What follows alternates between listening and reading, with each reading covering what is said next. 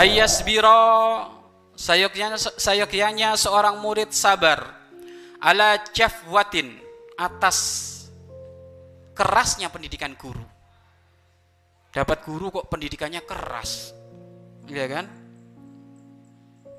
Tasduru minasyaikhi yang sifat keras itu muncul dari gurunya.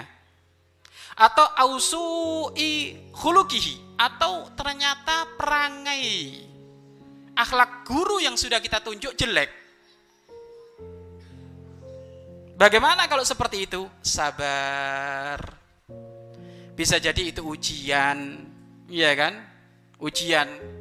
Kata Imam Abdullah Haddad siapa orang datang kepadaku dengan cara orang awam, maka langsung akan aku beri ilmu. Tapi siapa orang datang kepadaku dengan cara khusus, maka akan aku uji. Diuji dulu. Ya, sehingga banyak anak-anaknya kiai itu di saat mondok nggak dikasih ilmu dulu. Tapi suruh beresin tong sampah, suruh beresin sandal, suruh bersihkan kamar mandi, Baru setelah beberapa bulan baru dikasih ilmu. Nah, makanya hati-hati. Kalau ketemu guru kok ternyata pendidikannya keras, isbir fasabrun jamil. Sabar inti. Karena sabar itu akan menemukan keindahan. Ya, atau akhlaknya jelek. Ya, maka sabar. Walayasuddahu an mulazamatihi dan jangan sekali-kali menjadi penghalang dengan sifat kerasnya gurumu di dalam mengajar tadi atau jelek akhlaknya tadi itu menjadi penghalang an mulazamatihi sehingga kamu tidak setia lagi duduk belajar di depan beliau. Jangan.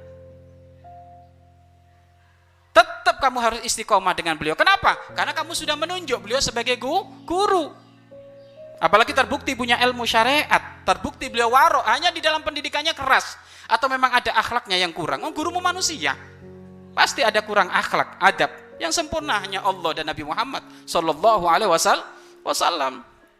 Maka bagaimana? Jangan sampai menjadi penghalang keberadaan akhlak beliau yang kurang baik dari gurumu untuk kamu setia, istiqomah belajar dengan gurumu.